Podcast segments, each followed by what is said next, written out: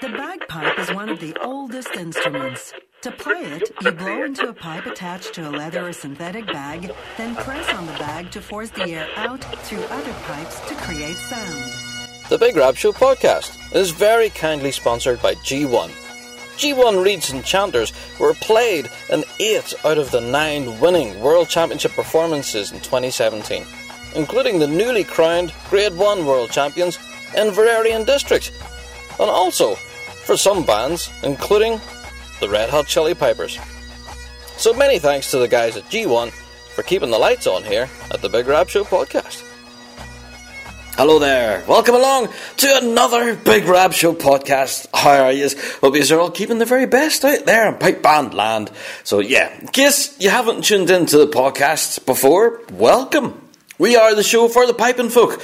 So if it's got bagpipes in it, around it, near it at all, we are the show for you because we talk all things bagpiping and drumming. So yeah, we talk all about the competitive scene, the Celtic music scene, the folk music scene, anything at all that has a set of bagpipes in it, we are all over it. So, welcome, because I'm aware each and every podcast we introduce new people. And this last while, we've noticed a bit of a jump in numbers. So, I have to say welcome to all of our new listeners. Please enjoy our back catalogue. We've got quite a lot of uh, pretty interesting uh, podcasts, to be honest, uh, meeting some of the biggest and best in the piping world, as well as some hot topics that we discuss as well. And I'm sure, in fact, I'm almost positive this week's topic of the week will draw a bit of a reaction. We'll talk about the topic of the week later in the show, but before we do, let's get into it. we have to give a shout out to our amazing patrons, those people who have clicked that support button on our Patreon page. Thank you so much for supporting what we do. So, shout out to LoneStarPiper.com, TwistedThistle.com, and Brandon Moreno. You guys are awesome! Yes! Thank you so much for clicking that button. If you do so wish to support the show and help support what we do and producing what we do, yeah, get onto our Patreon page. You can click on the support button. Doesn't have to be squillions of dollars. It just even has to be as much as a dollar. you know, every single donation it really does help. It goes a long way in supporting what we do and upgrading our equipment, as well as getting us to various events throughout the UK and hopefully further afield. So, thank you for all of your support. If you're going to hit that button, right? Let's get into straight into listener mail. Yes, we normally start each podcast with a little bit of listener mail. And yeah, our email address, bigrabshow at gmail.com pretty simple, pretty straightforward. This past week has been extremely quiet. We've got zero listener mail in. In fact, yeah, absolutely no emails at all this past week. It's been incredibly quiet on the email front. So, hey, do you know what? I'm actually quite glad that it's been quiet because I've been dealing with a lot of stuff domestically. But, yeah.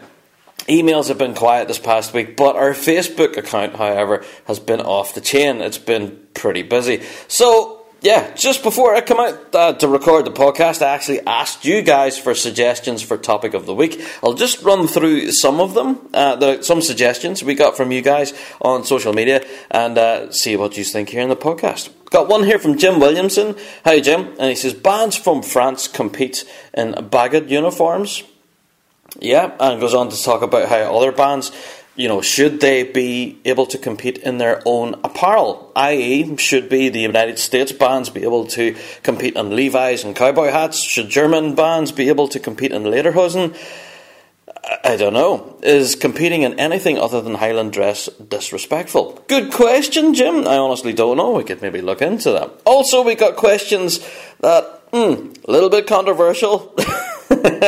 uh, talking about the BBC coverage of the World Pipe Band Championships, and a lot of people not happy with how the BBC in Scotland look after the, our World Championships, but everything is all under contract with the BBC, so a lot of people asking a lot of big questions there about the BBC coverage. Hmm. We shall get on to that. Shout out to Stephen Russell there, he, he suggested that.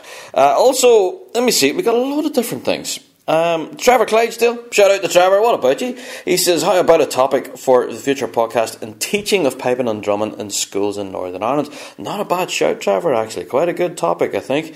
Um, but in fact, I'm very aware that a lot of people outside of Northern Ireland listen to this podcast, so perhaps it could be a topic that we could throw internationally about teaching and drumming, teaching piping and drumming in schools in general, not just here in Northern Ireland. So quite interesting.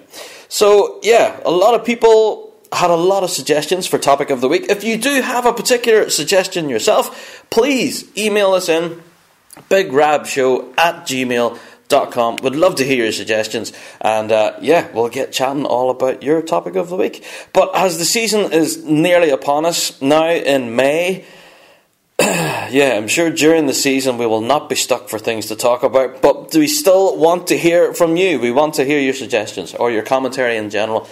I'm sure after this week's podcast we'll have a slew of emails, so next week will be fun. If anything, I would urge you, if you do have an opinion at all uh, and you would like to share with us on the show, record a little voicemail and you can email that voice clip to us and we can have that on the show so we can get to hear your own voice in your own context. And yeah, you can be a part of the Rab Show podcast. There you go. Right, that's listener mail done. Time to get into the piping news. Right, first things first. The New Zealand National Championships this past weekend. Oh my god! Did anybody watch it? I think the entire piping world tuned in to watch it. It was absolutely incredible. Cannot stress enough the incredible work by the guys from brassband.com who provided the live streaming. Uh, it's just second to none. It was fantastic. They had multiple HD cameras all around the place, along with, I think, they had over five different microphones around the Grade 1 arena at the time, and even Grade 2 arena. Man, I cannot tell you just how amazing this coverage was. So, thank you so much to the guys at Brass Band. You are awesome. I think you know you're awesome because the the amount of feedback you got from the piping world in general as it was being live streamed was just yeah, it was well warranted. I think so. Congratulations to the Brass Band team. Stellar work, and yeah, for all of us living internationally away from New Zealand, we were able to tune in and catch all of the action as it happened down under. Now, talk about a competition and a half Whew. Yeah, what a busy two days it was. Starting off, of course, on the Friday, they had the two grade fours, and I think grade three was well on the Friday, and then on the Saturday, then we had grade two and grade one. You talk about a busy weekend. Wow. And yeah, also they managed to live stream the Street March competition, which is something we don't do here in the UK, and if anything, I think there could be an argument for it here in the UK. Because looking at how the format of it runs in New Zealand, it seemed to work incredibly well. Do you know what I mean? So I don't know. Could that be an interesting addition to what we do here in the UK? Perhaps. I don't know. I'd like to know your thoughts on that. I, for one, think it would be a good thing. Do you know what I mean? An interesting addition to what we do in the UK. Rather than just marching into the arena and march out and then that's it.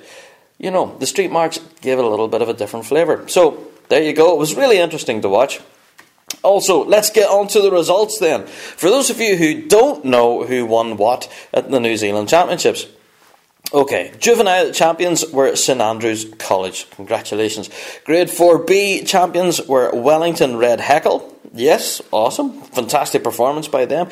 Grade 4A champions were City of Invercargill. There you go. And that was their number two band, so congratulations, Invercargill. Grade 3 champions were Hamilton Caledonian Society. Yeah, well done, Hamilton. Now, on to grade two. Grade two was possibly one of the tightest grades, I think.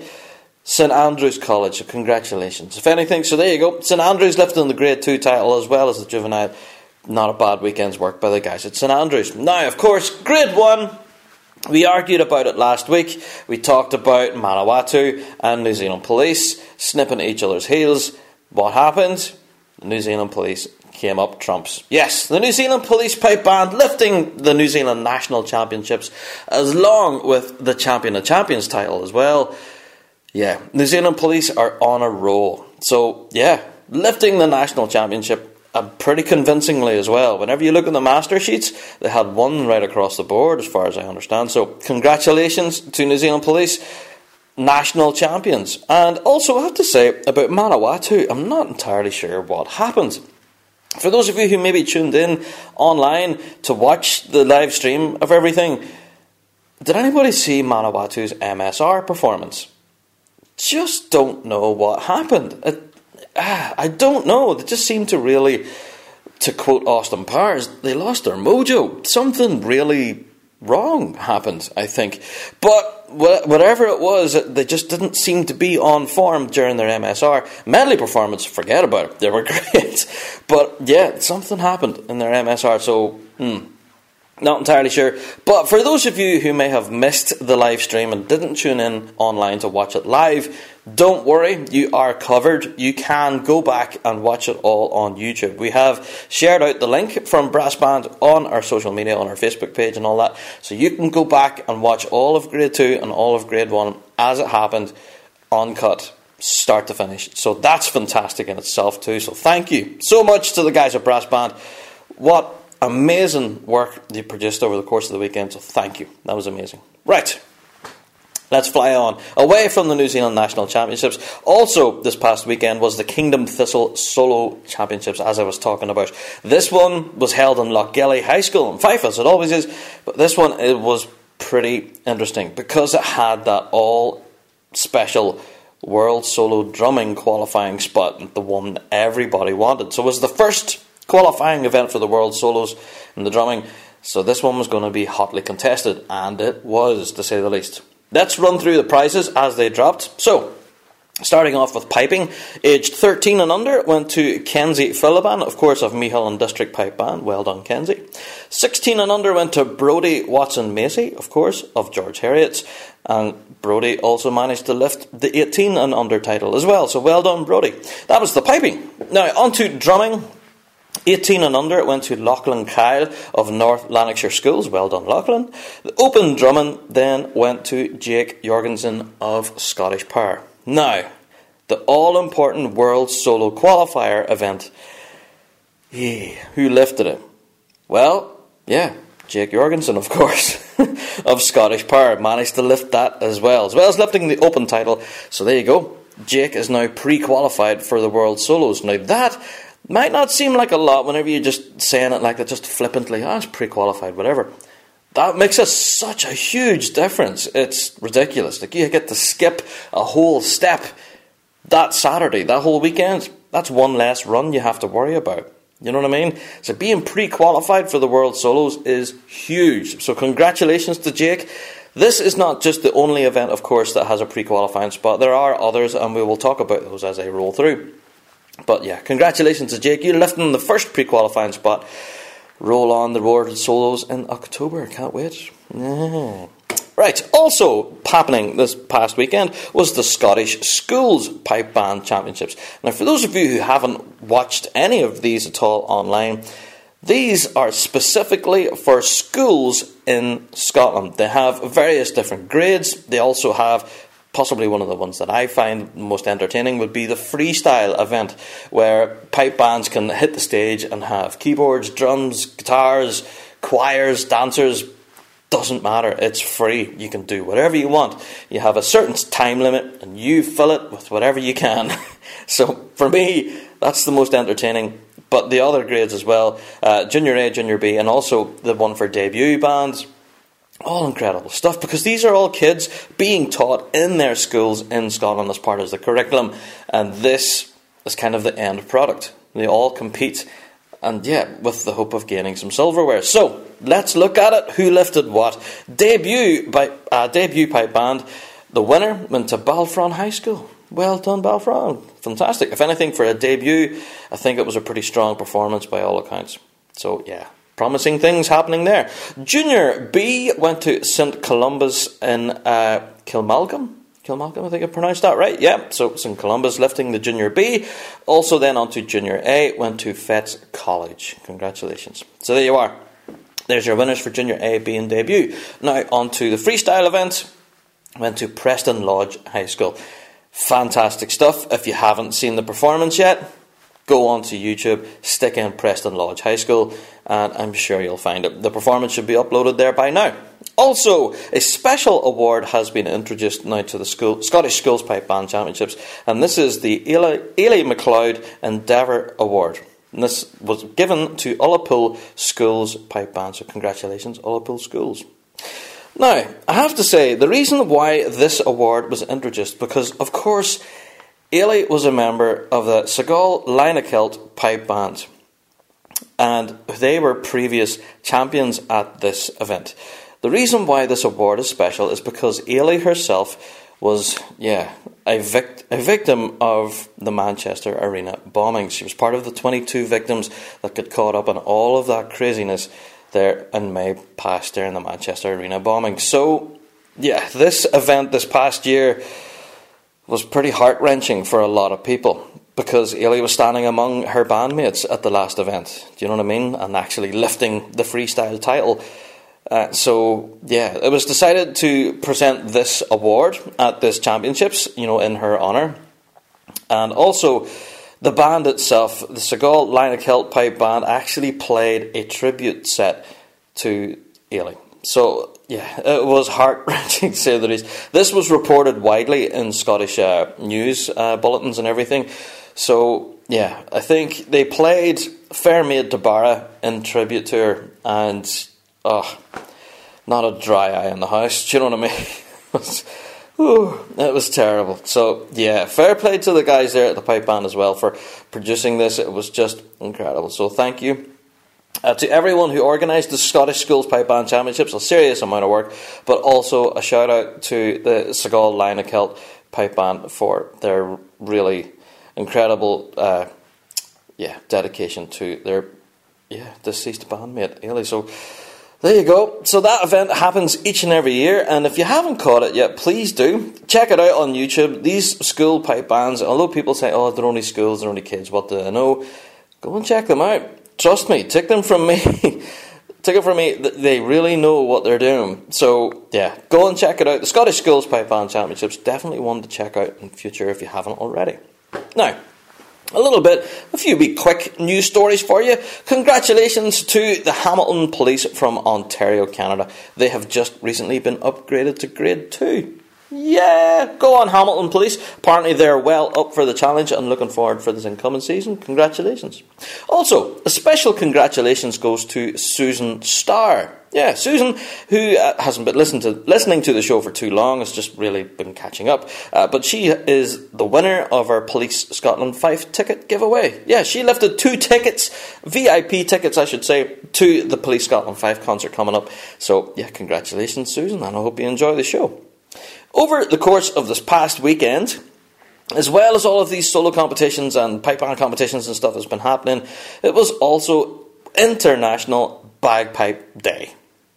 Yes, apparently we actually have an International Bagpipe Day, and it was over the course of the weekend. Now, to be honest, I don't think there was much actually happening around the world to celebrate this. I've looked and looked and looked, and couldn't see anything. There was no real events or anything. Hey, happy bagpipe day, let's get our pipes out and play a tune. Because I think we were also involved in what was happening down under in New Zealand, plus Kingdom Thistle. We had so many different events running already that International Bagpipe Day just seemed to come and go without any real celebration, which is a crying shame, I think. So if you did happen to celebrate International Bagpiping Day, we want to hear from you. And yeah, let us know what you did to celebrate International Bagpipe Day. Be awesome. I hope you did mark it in some way or other.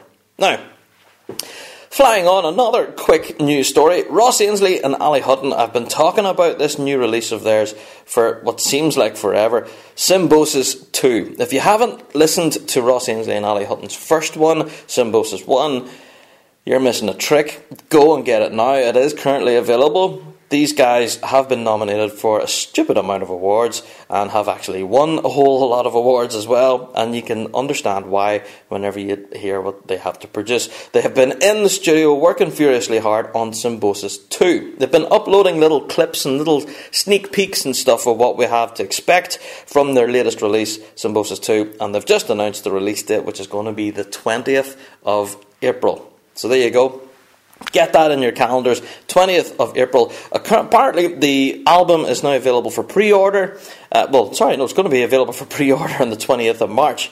Whoops. Yeah, 20th of March, the album will be available for pre order and it will be officially released on the 20th of April. So, those are your dates. If you are interested, go along to rossandali.bandcamp.com and there you go and there are all sorts of sneak peeks and little video clips and stuff of the fellas playing through some of the tracks from the album go and check them out go and check out Ross Ainslie and Ali Hutton on social media definitely worth a look. These guys are definitely worth their salt, as they say.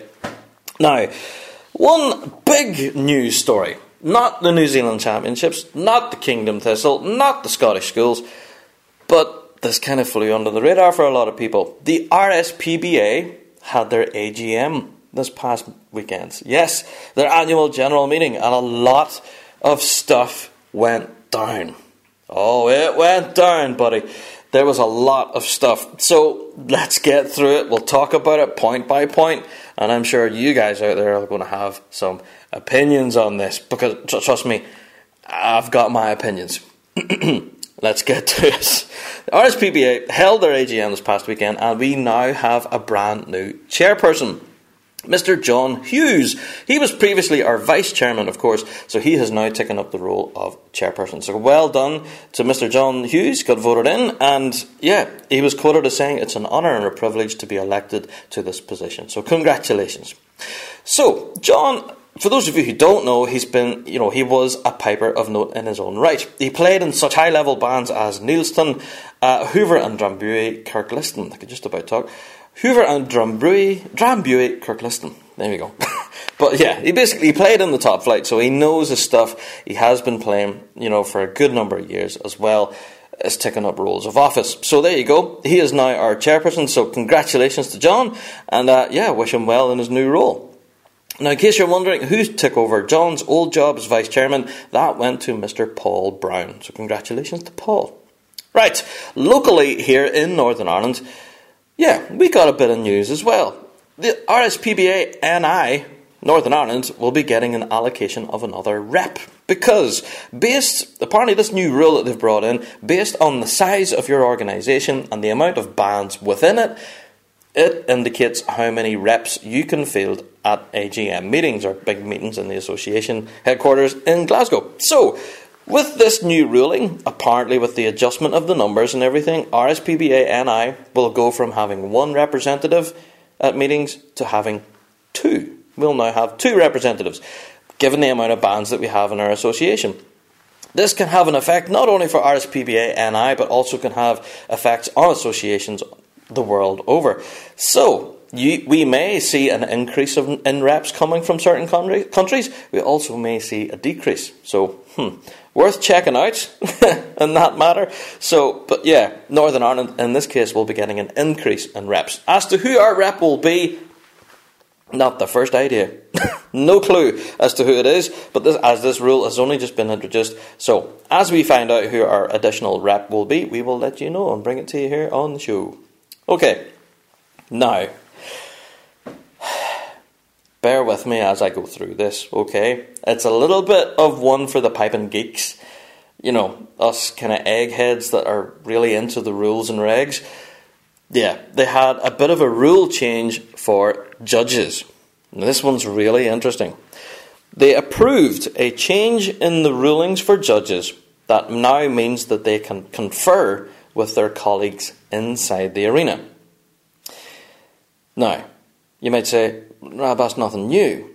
Mm, technically it is. Well, following the recent agreement in the AGM, the rule governing this now reads like this, and I quote Adjudicators have an option to confer with colleagues, colleague adjudicators at the end of a band performance, but not while the band is playing.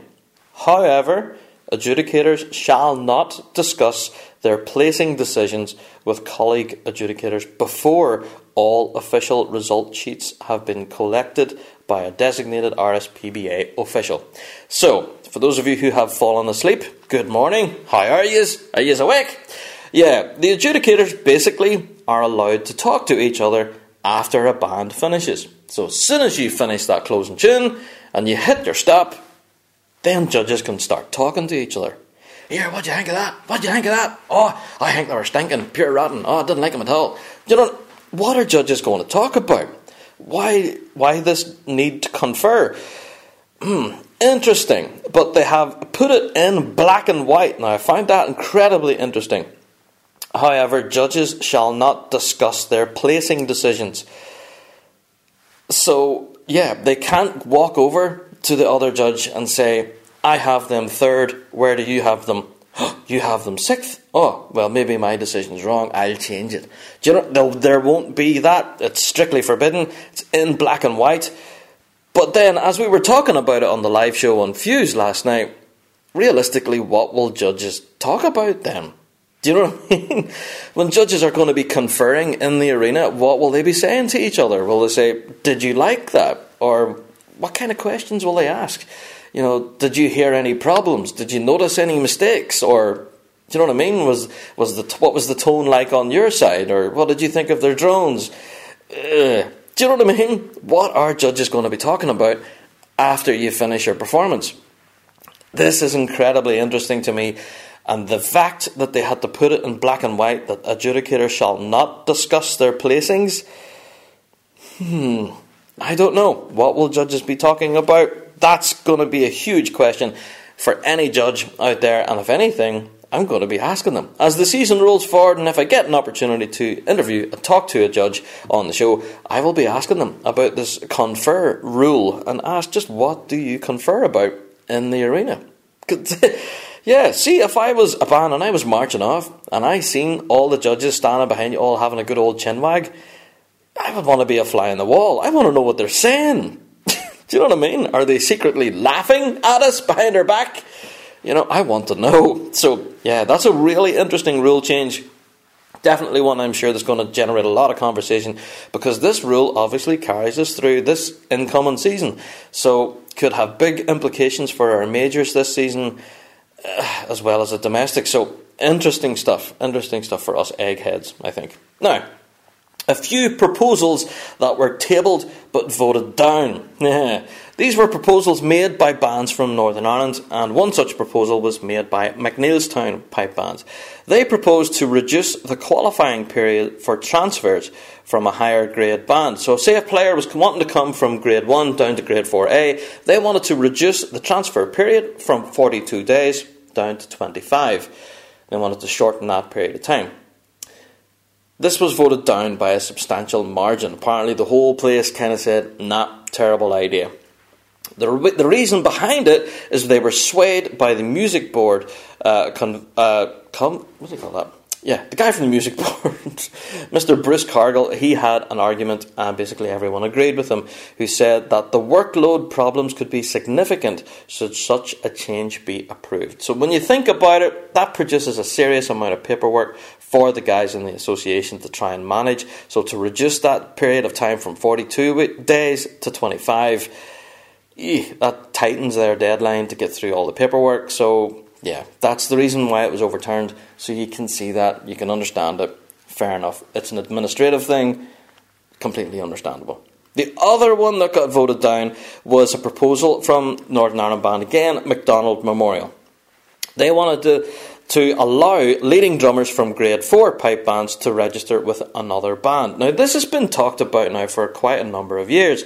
There is a rule in place currently for pipe majors of grade 4 pipe, pipe bands to go and play for another band. So we have it quite commonly where we see grade 1 players playing in the likes of the big leagues and then going down and pipe majoring a band in grade 4. This happens quite a lot, has been happening for years now, and it seems to be working quite well because obviously you have a grade 1 player and they're trying to support their band and bring them through their old band through from grade 4 and bring them up understandable, happens everywhere.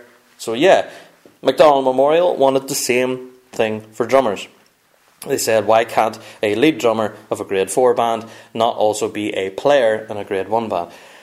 Now, unfortunately, this was voted down because it was pointed out from the floor that this would put novice and juvenile bands at a disadvantage when they played in grade 4, apparently. So, yeah, as it stood, this yeah, got voted down. So unfortunately, that won't happen. So drummers are again second class citizens. But then again, you can see the counter argument that this would put novice and juvenile pipe bands at a disadvantage because the lead drummer of the grade 4 band could potentially be a drummer with the Field Marshal or St Laurence or something like that. You know what I mean? So you can see the argument there.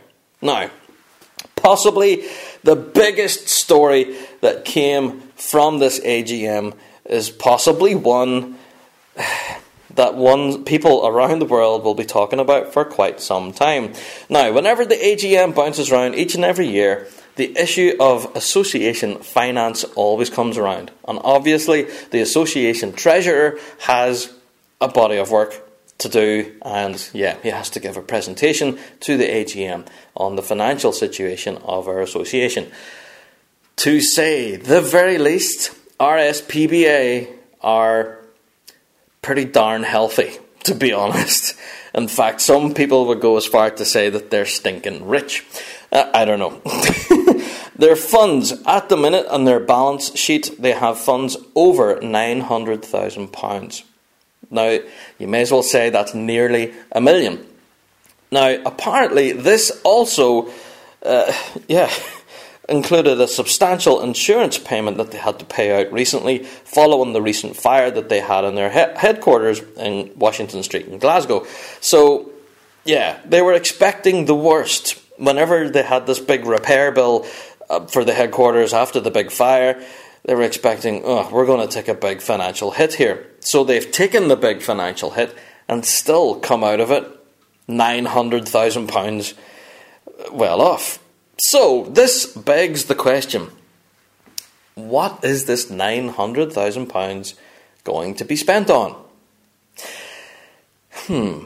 Now, obviously, a lot of it will be on cost. Running competitions is not cheap. In fact, it costs a serious amount of money to put on any event at all. Never mind the likes of some of our major championships being, you know, the one of the Forres, you have Paisley, you have the Worlds, UK's. All of these things don't come cheap. So, yeah, that's one counter argument. Plus, they have their piping and drumming school, all these teachers around the country and around the world, in fact, providing tuition all around the world. So yeah, that that all doesn't come cheap as well. You know, people do need to get paid for doing work. So yeah, you can understand having a bank balance of nine hundred grand goes a bit towards that certainly. But one question that was raised on our live show last night is 900 grand sitting in the coffers. Just how much of that will the bands see? Essentially, what we do as bands is completely voluntary.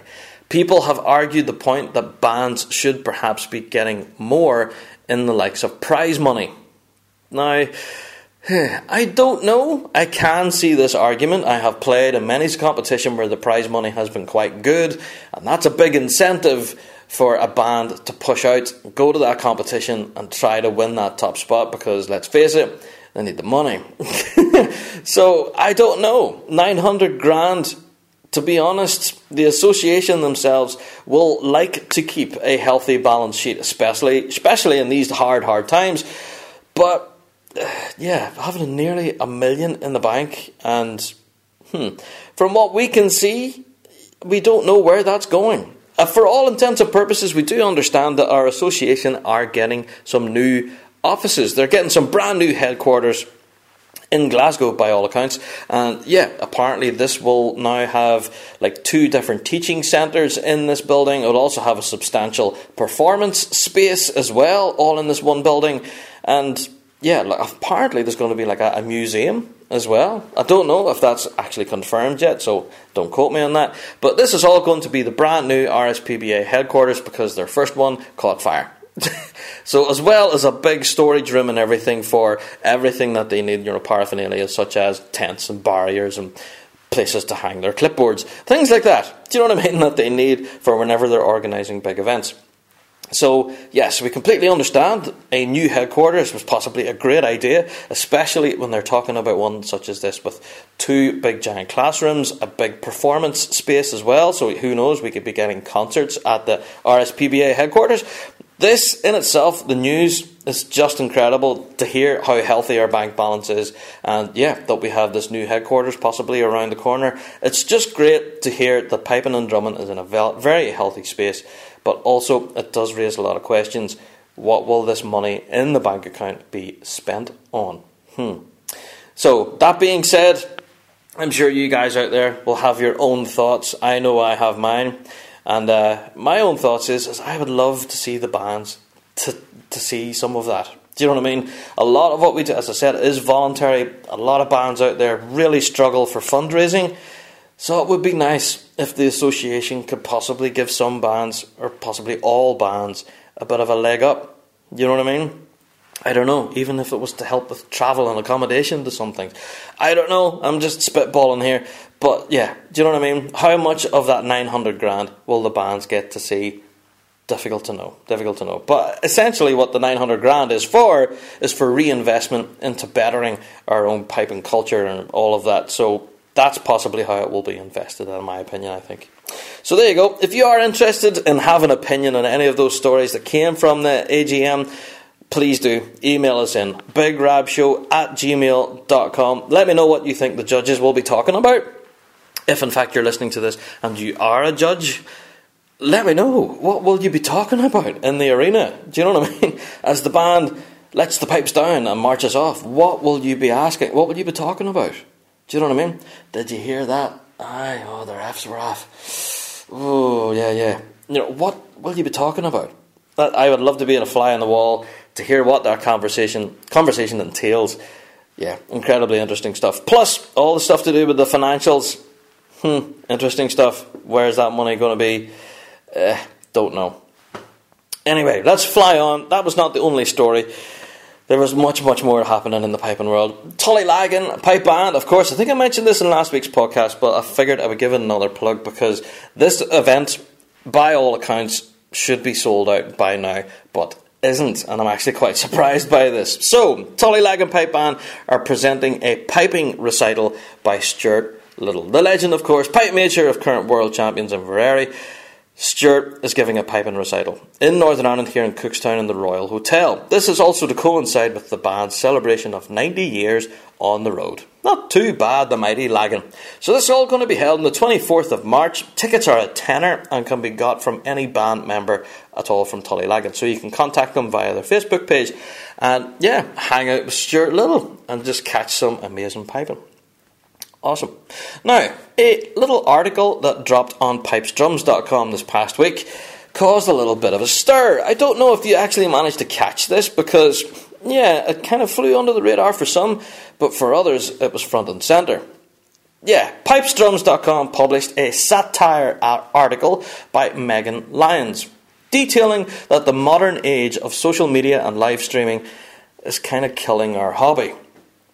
Now, bear with me.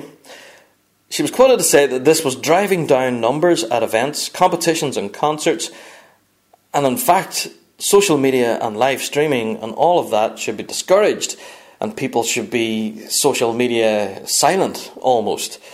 Because her thoughts were is that back in the day, back in the early 80s and 90s and such, social media didn't exist. So you might not have heard who Richard Parkes was. You might not even know who Jim Kilpatrick was. But back in the day, you know, to be a fan of piping and drumming was so much more difficult because even getting your hands on some pipe band recordings was incredibly difficult. Now, I grew up during that period of time. I was a piping fan. I came from a piping family, so I can completely identify with what Megan is talking about. Megan spoke about how she, obviously born and raised in Canada, and yeah, getting material from the UK was incredibly difficult. Getting recordings of such bands as Shotts or even Field Marshal and stuff like this was as soon as you had a CD land on your door, it was if the Holy Grail just landed. So completely understand.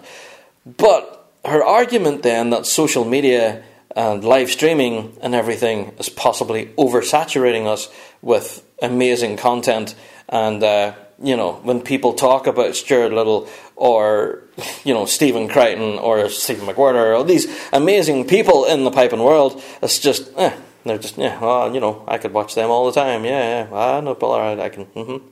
It's just another day, really. You know, I get what you're saying, that social media possibly could be oversaturating uh, the piping world with content, you know, and she makes the argument is it hurting the piping world, especially the live streaming argument. I think we've discussed this on a previous podcast about live streaming. You can go back and listen to that on our yeah, that's one thing us on the Rab Show do. We do live streaming. That's what we do. You know, we provide all sorts of live streaming from the competition season from here in Northern Ireland, plus internationally if we can, bringing live events to you at home, the people who can't make it. Now, that's exactly who we're broadcasting to. She makes the argument, however, that if people look out the door, or look out the window, see it's raining, and they go, mm, I can't be bothered I'll just sit indoors and watch it on Facebook. Now, to be fair, I can't argue against that. I'm sure it does happen. But that's not what our live streams are for. Our live streams are not for those people who are lazy and can't, yeah, travel five miles down the road to get to their competition. Our live streaming are for people living internationally who can't physically get there.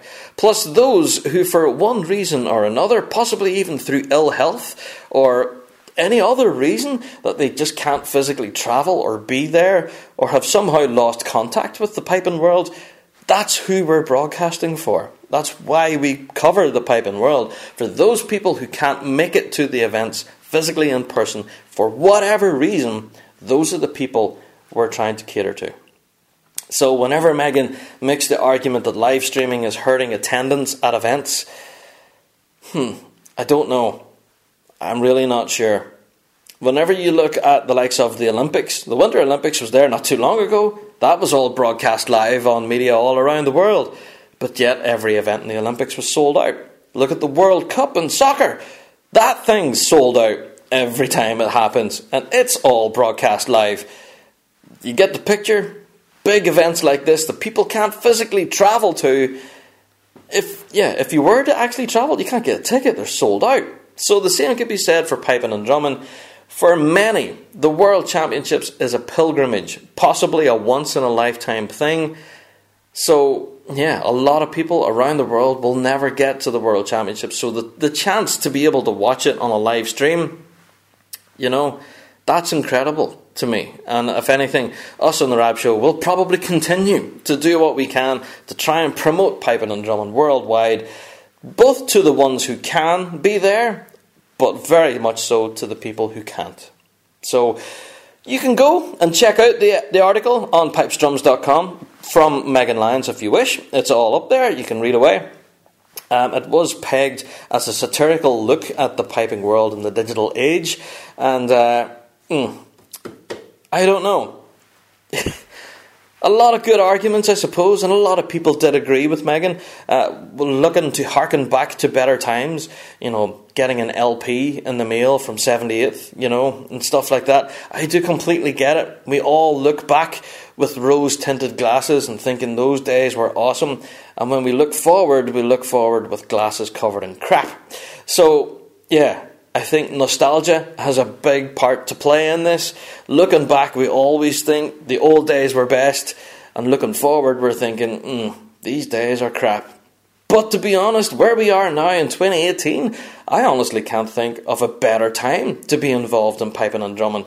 Everyone is so connected now. Everyone's all seem to be part of one big giant piping family.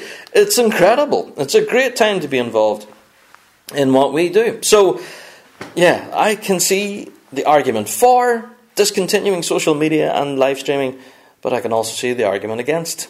So, where are you guys? Where's your opinions? Like to know your thoughts. You can email me in bigrabshow at gmail.com. There's a lot of topics on today's podcast, isn't there? Yeah, I'm looking at your opinions on a lot of stuff. Association, finance, judges' rulings, and now is live streaming hurting our hobby? Yeah, what's your opinion? I would like to know. Right, that's it for the piping news this week. I think I've kept you for long enough again this week. Whew, this is the off season. Do you know what I mean? I'm actually getting kind of worried whenever the season kicks off. This podcast is going to turn, and turn into like a two or three hour epic. anyway, it's that time of the week again. It's time for me to get a big cup of tea. It's time for the topic of the week. TwistedThistle.com owned and operated by world champion and gold medal winner bass drummer Mike Cole. Twisted Thistle bass drum mallets are one of the top performing bass stick brands in the world, used by our current world champions Inveraray and District Pipe Band. So check out twistedthistle.com where you can find information on available models to buy, tuning videos, Skype drumming lessons, pipe band drum scores, pipe band drumming workshops, drum tech support, blah, just so much stuff. Check them out, twistedthistle.com.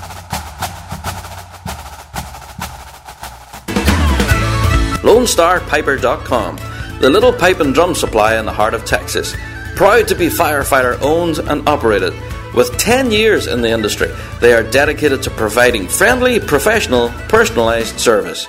Featuring many of the most popular brands for bagpipers and drummers, as well as custom kilts and Highland wear. Feel free to shoot them an email with questions about custom orders or to get a quote for special pricing on larger orders at sales at lonestarpiper.com. lonestarpiper.com. Check them out.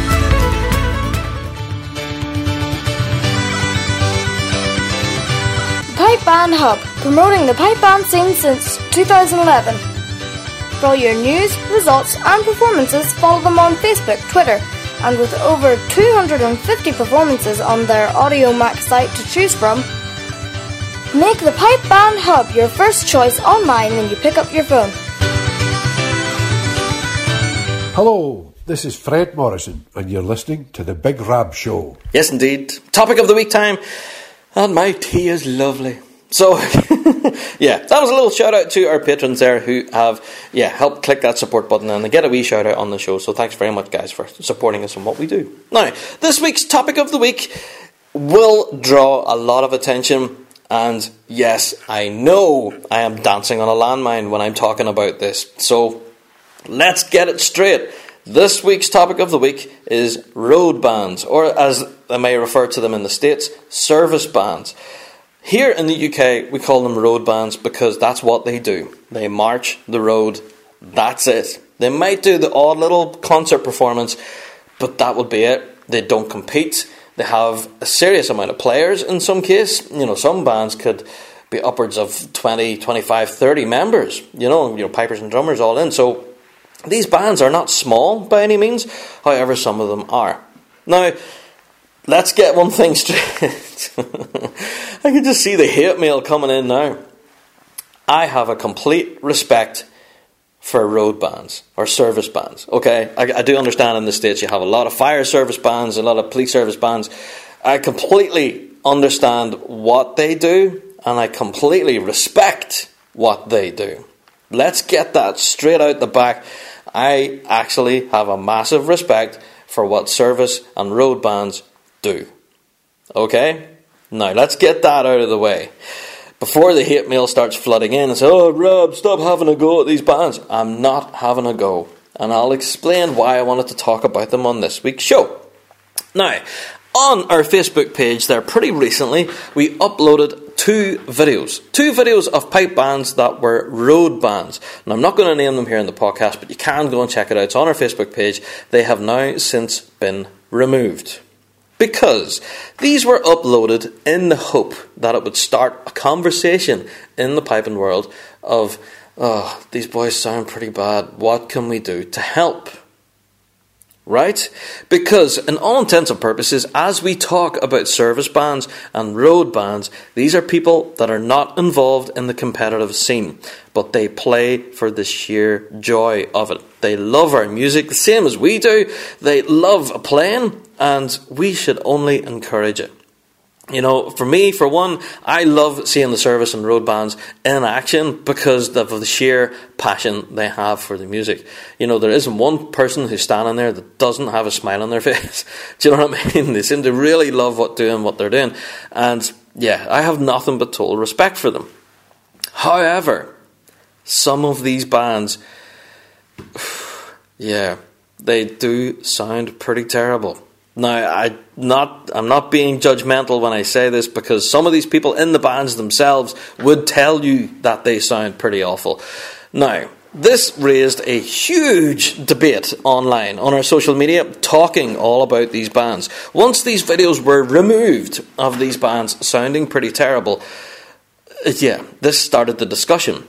People saying you know, should we help these bands to try and further develop and possibly, you know, get a better sound or is instruction the way forward. Do you know what I mean? If we have a service band or a road band that's really struggling and yeah, put on a street performance like that, like a parade or something, and just sound awful, really badly in tune, or maybe not in tune at all, and um, yeah, giving their interpretation of the music rather than the actual music. Do you know what I mean? Like playing a version of a particular tune that vaguely sounds like it. Yeah, I'm sure you guys all know exactly what I'm talking about. You've seen the videos, they're all over Facebook, they're all over YouTube. Yeah, the pipe band kind of horror stories. These videos are out there of bands that sound particularly bad. Now, I'm not talking about ones that are really making an effort, you know, that actively tune their pipes, try to play them well, but perhaps they're not the next Stuart Little. You know what I mean? I'm not talking about those guys. I'm talking about the ones who literally pull the pipes out of the box once a year. Don't tune the pipes, never change a reed, never season a bag at all. Your chanter forget about it. That thing hasn't been out of the stock since they were bought. Do you know what I mean? And of course, once you buy them from the factory, sure, you bought them and they're in tune. Do you know what I mean? So why bother tuning them again? So this is the ones I'm talking about. I did ask the question on our social media do those of us in the competitive scene have a responsibility to try and help road bands, service bands for that matter, try and up their game? Now, I meant that in the best way possible to try and improve their tonal quality, their even their musical quality, to actually play the tunes and play them well together. Because that essentially is what we're all about in the piping world. Play the music we love, but try to play it well. You know what I mean? With the proper technique and uh, yeah, the right version of the tune. I've actually heard bands play tunes that were half of Scotland the Brave on one part and half of a completely different tune for the second part. Uh, mm, I didn't understand it at all. Anyway, let's get, let's get on to it. A lot of messages came back from a lot of top flight players actually that said that bands out there that are not competing and are just marching the road, road bands, service bands, a lot of them don't want to improve. A lot actually are quite happy with how they sound, and if they can pull the pipes out of the box and uh, never look near a meter for tuning or even think about reed selection or anything like that, or even try to practice steady blowing, anything like that. You know, pull them out of the box once a year for St. Patrick's Day or whatever, and boom, that's it, you're done. Great, let's march. You know what I mean? They're all happy playing like that. And that seems to be the message that comes across. These bands are quite happy doing what they're doing. They play three or four tunes that they've always played, go to the pub, have a few beers. That's it, game over. Never have any interest in joining the competitive world, never have any interest in actually uh, trying to better or improve their performance. They're quite happy with the level that they're at, and they get out at the weekend to play three tunes to have a beer. You know what I mean? That happens not just in the States, it also happens here in the UK as well. I have to stress that. I'm not just talking about service bands in the States, it does happen here in the UK as well.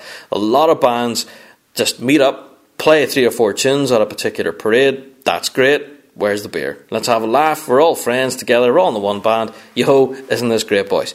But, you know, not one of those players would ever, ever look at their instrument and say, I could do this better and I think that's what the competitive guys were looking at. That's what makes the difference between a fella playing in a road band or service band and those playing in competitive bands. That want or that need to improve. And I guess whenever we talk about the competitive scene, that's the difference between road and service bands. It's that push to be competitive and to get better and to be possibly the best at what you could do. Now, that being said, I am not saying for one second that all of these bands are all the same. You know, I'm not tarring everybody with the same brush. Granted, there are some out there that are just dog awful, and you would think, oh, please put them back in the box. But for some, they actively are trying. You know, they try to learn how to tune. They're they're actually learning tunes and trying to play them properly. You know what I mean? There are bands out there that do apply a body of effort. So for those I salute you. Please keep it up, for that matter. And I have to say, those of those of them who are involved in the competitive scene, they're just a phone call away. With us now being in the connected age in the 21st century, social media is a thing. And if you want to get drumming lessons from the best in the world, Mr. Stephen McWhirter, it's a simple email. And Stephen, I'm sure, will quite happily come down and help. You know, and where else would you get it? Guys in the competitive scene are so reachable now. It's, yeah, it's incredible. So, as I was talking about earlier, about how social media and that could be hurting our hobby, if anything, I think it could help it. With things now such as Skype lessons and, you know, you have different apps such as WhatsApp and different things where you can email each other, you know, sheets of music and blah blah. You know, the connect the connected age that we have now, being able to improve your band or even your own personal performance should be relatively easy. Now, also including, we also have piping and drumming schools here in Northern Ireland and around the UK where you can walk in off the street and get lessons. And nine times out of ten, you don't even have to pay anything. You just walk in with your instrument under your arm. Hey, can you teach me how to blow this thing? Do you know what I mean? So, yeah, for people saying that these bands don't have instruction or access to instruction, hmm, I don't know. I kind of disagree. I do understand, however, that people geographically may find it difficult those guys living in the States playing for service bands, particularly, are not going to be able to find it easy getting access to top quality uh, tuition from the likes of Richard Parkes or Terry Tully. You know, these guys. That's what makes events like Winter Storm very successful because that's where you go to get access to that. But I have to say, in, within your area, within your country, you're bound to have players that are involved in the competitive scene, be it all the way from grade 1 down to grade 4B. Somebody knows something that could possibly help your performance. Now, I'm not saying that competitive guys are the be all and end all, and you must be competitive and you have to be part of the competitive. Not at all. Not for one second. What I am saying, though, is if your band does sound a bit dodgy whenever you take a recording and you think, mm, that sounds ropey, then perhaps something could be done to try and tweak the sound a little bit. Now, I'm not saying that you should suddenly start ripping out chanters and throw on G1s and suddenly you're going to sound like Inveraray. No, I'm, I'm saying just apply a little bit of effort to learn how to tune, learn how to blow, and learn how to play the tune correctly. For us drummers, we also have to look at tuning as well. You know, look at our instrument, the snare drum, the high tension snare drum, learn how to tune the thing top and bottom, have it sounding nice and crisp, and then also learning how to play rudiments and actually playing drum scores. You know, it's a little thing sometimes, you know, to be involved in piping and drumming is the best in the world. It's the best possible hobby I could ever think about. Of course, I'm here doing a pipe podcast. I wouldn't say otherwise. But yeah, it does take a little bit of effort. Bagpipes are not an easy instrument to play. In fact, I would argue that they're possibly one of the hardest instruments to play. So, whenever you're making a public performance, playing one of the hardest instruments in the world to learn, you don't want to go out there sounding like a bag of balls.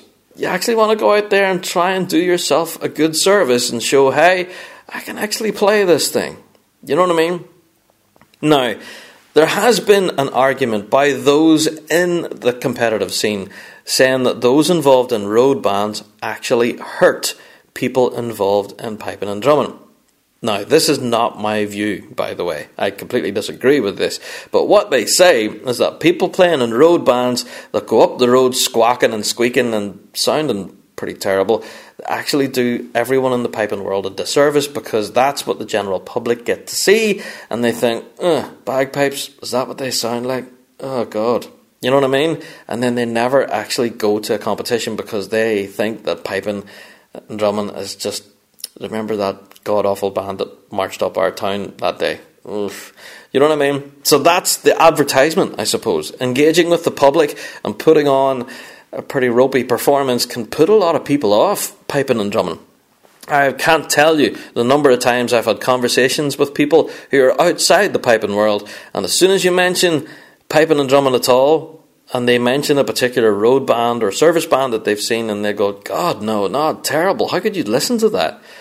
And then I, no, no, no, no, no, no, hold, no, oh, hold, hold, hold on. No, wait till you hear this. And I'll let I play, I don't know, but a field marshal, Inveraray, Scottish Power, anything at all from the competitive scene, say, no, this, do you know what I mean? Listen to this. Pipes are in tune, they're being played correctly, you know, not what you've heard. so, yeah, I, I guess there is an argument I can see how publicity wise it can be hurtful to those involved in the competitive scene or even in the piping world in general. So I would ask those bands out there who are road bands and you are quite happy doing your own thing, playing your own tunes in your own little bubble, away from everything else in the piping world, getting out, playing a few things of the Rowan Tree and Scotland the Brave, and then, hey, to the bar, boys, yay, let's go. So awesome. I completely respect what you guys do because, yeah, you play a serious amount of gigs, a serious amount of parades and things as well, which sometimes can be a bit of a thankless task because let's face it, this weekend is St. Patrick's Day weekend. Yay! So, yeah, as you can imagine, it's a huge celebration here in Northern Ireland and Ireland in general. It's a pretty awesome time to be involved in piping and drumming because bands all around the country will be involved in parades and such and concerts and whatnot, all to celebrate St. Patrick's Day weekend. So, yeah, I'm sure you guys out there will be involved in it too. But in our celebrations of it all, we are bound to run into a road band or a service band at some stage that are going to be out there parading and celebrating St. Patrick's Day with the rest of us. So, yeah, I don't know. Do they do a disservice? Mm, difficult to know. But I would ask those playing in a service band or a road band to please try and take, I don't know, not an interest is the wrong word, but yeah, to try and employ a bit of effort. Look at what you're doing. If your band does sound ropey, if you're happy with that, then fine. More power to your elbow, as they say here. Good luck to you. But be prepared for people to have a kind of a savage critique of what you have to present. if your band does sound like squealing cats, people will be pretty quick to tell you. Here, by the way, you sound terrible. And a lot of us in the piping world are pretty forthcoming with their commentary. Uh, those two videos we published on our Facebook page, some of the comments were brutal. Do you know what I mean? People did not pull their punches. So where I thought there would be a conversation is, uh, how could we help these guys? Turned into a conversation was, oh my god, they're awful. So that was completely the opposite effect. So I did not want, so hence the reason the videos have now been taken down. But you can find them, they're available all over social media and on Facebook and that, you know, they're all over. You can get them if you are do so wish to watch some awful pipe bands. Uh, now I say awful in the kindest possible way because we all started somewhere. I have to stress this as well. Even the best piper or drummer in the world started out squeaking and squawking like everybody else, you know, trying to fluff and fart our way through a drum score. We've all been there. Yeah, we've all had terrible moments where we've all been beginners trying to get tone, trying to get a set played from start to finish. And that's exactly what these road bands do. They have a lot of beginners who, yeah, get a chance to get a walk out and get a run out with the band. And for that, it's fantastic and the the kind of the experience that you get from that is invaluable too. However, with that, is there an impetus there to actually improve and get from the squeaking and squawking stage to actually trying to play up a bit? Do you know what I mean? With a little bit more tonal quality and I don't know what I'm getting at, but you know what I mean? There doesn't seem to be an impetus there to try and push forward and improve. I guess that's what I'm trying to say for everyone involved in service bands and road bands in general. Try and employ a little bit of effort to those who may sound a little dodgy. Now, please, again, I can just hear people furiously typing out an email right now, going, RabBigRabShow.com, what I tell you, you dirtbag. No, Trust me, don't get angry here. I am doing this from an extremely positive place. I wanted to talk about it because I do believe that service bands and road bands in general are an area of our piping world that don't get a lot of love, and if anything, are pretty underfunded. I think by one account, financial support out there for road bands is pretty dismal, to be honest, and also instruction and availability of players can also be pretty bad because a lot of us in the competitive scene you know, if you're anyways near a good player at all, you're going to get sucked up into a competitive band. So you're not going to stay with your wee small local band that are quite happy doing parades at St. Paddy's Day. Yeah, if you're a good player at all, whoop, you'll be whisked off and you'll be playing in grade two, grade one. Do you know what I mean? So perhaps that's a thing. You know, these road bands and service bands actually act as feeder bands for us in the competitive scene. So I do think shining a light on these bands in the non-competitive scene is worth doing. I do think that us in the competitive scene do have a role of responsibility. Instead of sitting back and thinking, "Oh my god, what a horror show," we should actually be actively saying, "Right, okay, you guys need help. How can I help?" Do you know what I mean? Now that's not coming from a real cocky dirtbag kind of point of view. I'm so much better than you. No, not at all. If anything, us in the piping world, we're all one large family. So if anything could be done to try and help each other, that's what it's all about.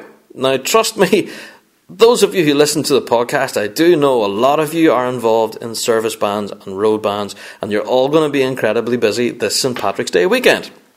Now, I am not getting at you. I'm not slagging you off. I'm not telling you to throw the pipes in the box and never play again. What I'm telling you or asking you to do is to have a look at what you're doing, have a look at what you're playing, and try and have, yeah, an impetus to improve. Because there are some players out there who just don't want to you know, they're quite happy doing what they're doing. But I do recognise that a lot of players, in fact, I'm probably talking to the majority of you, if you're in listening right now to a Pipe Band podcast, you're going to know that, yeah, there is a huge piping world out there, especially a big competitive scene, and yeah, we do like to improve and have an interest in what we do. So, that being said, please do not take offence to anything I want to offer this as an honest critique, and yeah, I do understand that I'll probably get an awful lot of hate mail about this, but it is an area of the piping world that I do feel we should shine a light on and hopefully, hopefully try and promote. And if anything, through that, we should hopefully improve the road band and service scene. Because it is a huge scene, don't get me wrong. There's a serious amount of people involved in road bands and service bands that, yeah, it's its own scene entirely. So if us in the competitive scene at all can help with musicality, tuning problems, different things like that, if we can help, then definitely we have, you know, a responsibility to try and help you guys. You know, try and up the musical game. There you go. That's my opinion, guys. I am not by any means slagging off service bands. Please don't take it like that. If anything, I just wanted to shine a light on it to say that, yeah, it's, this scene exists, and perhaps we should recognise the service and road band scene more than what we do currently. There you go. Right, that's it for another Big Rab Show podcast. It's been a bit of a controversial one, I'm sure. A lot of you guys will have a lot of thoughts on this. Like I said, I can hear people tippy tappy tippy tapping away, typing a furious email already, so go easy on me. Yeah, if you want, you can also send a voicemail, record a little message on your cell phone or whatever using your audio recorder and you can email it to us bigrabshow at gmail.com i'd love to know your opinions on this. I'd, I'd love to think that i'm not alone in this you know that i actually think service bands and road bands are pretty awesome and deserve as much respect as those in the competitive scene yeah i think yeah get your emails in i'd love to hear from you right before i go i want to wish, wish ugh, want to wish each and every one of you a very happy St. Patrick's Day. Yes, because as the next podcast rolls around, it'll be after after Paddy's Day, and as you know. It's going to be an incredibly busy weekend for all of us pipers and drummers. So, wherever you may be listening to this podcast right now, if you're going to an event over St. Patrick's Day with your band, or even if you're going as an individual to play at anything at all, please send us a selfie. That's what we want. We want St. Patrick's Day selfies from the Big Rab Show podcast listeners. So if you're listening right now and perhaps you're on a way to a gig, or maybe you're just on your way home from a gig and, all, and are already four pints in, yeah, please do send us a Big Rab Show St. Patrick's Day selfie, and we will be very happy to share that out on our social media and give you a shout out plus your band as well. So have an awesome St. Patrick's Day weekend. Hope you all have the best time wherever you may be playing. Uh, I hope you all have a great tune, have the best time, and a happy hangover for afterwards. Yeah, we will see you the other side of St. Patrick's Day, where we will be talking all about piping and drumming as always here on the podcast. If you haven't subscribed yet, please do go over to iTunes or indeed on Podbean. Hit that all important subscribe button so you never miss an episode. So as each one gets uploaded, ding, you get a little notification. So yeah, you'll never miss a show. Plus, tell your friends. We have noticed a bit of a jump in numbers recently, so please do tell your mates about our wee show. And yeah, help share everything that we produce and do for the piping world. And yeah, help bring everybody along as the season rolls forward. May is just around the corner. yeah, so tell your friends about our podcast. Don't forget to hit subscribe. And yeah, we will see you next week here on the Big Rab Show podcast. All the best. Well, that's it for another Big Rab Show podcast. Many thanks to our sponsors, G1 Reeds, raising the benchmark throughout all the grades. Winning 8 out of 9 possible World Championship performances, G1 Reeds are played by bands around the world, producing that quintessential tone. If you don't believe me, just listen to our current world champions Inveraray and District. Until next time, guys, we'll see you right here on the Big Rab Show podcast. All the best.